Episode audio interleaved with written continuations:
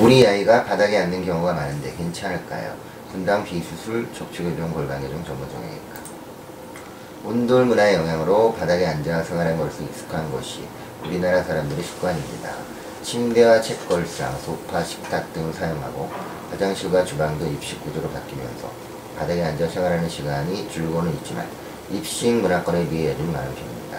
겨울이면 뜨끈뜨끈한 온돌 바닥을 찾고 소파를 곁에 두고도 바닥에 앉는가 하면 식탁 대신 상을 펴고 앉아 식사하는 모습 등을 볼수 있습니다. 이렇게 바닥에 앉는 습관은 척추는 물론 다리 공간도 좋지 않습니다.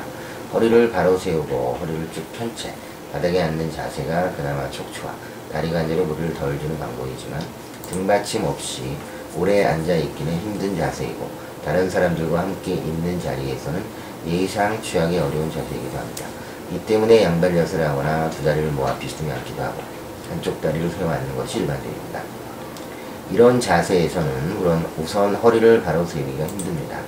양반 다리를 하고 허리를 바로 세우려면 허리에 힘이 들어가 쉽게 피곤해지고 다리를 옆으로 모아 앉거나 한쪽 다리를 세워 앉으면 허리가 구부정해지면서 옆으로 비틀게 됩니다.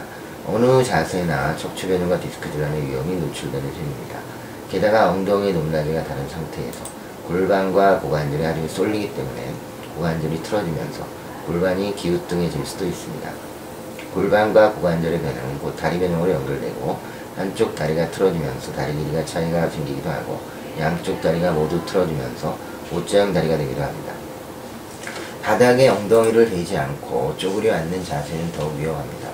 쪼그려 앉아 수술하거나 빨래를 하는 경우가 대표적인데 이런 자세는 허리 아래쪽 디스크를 뒤로 밀어내면서 압박을 가하고 고관절과 무릎 관절을 흥강시켜 관절의 퇴행을 가속합니다.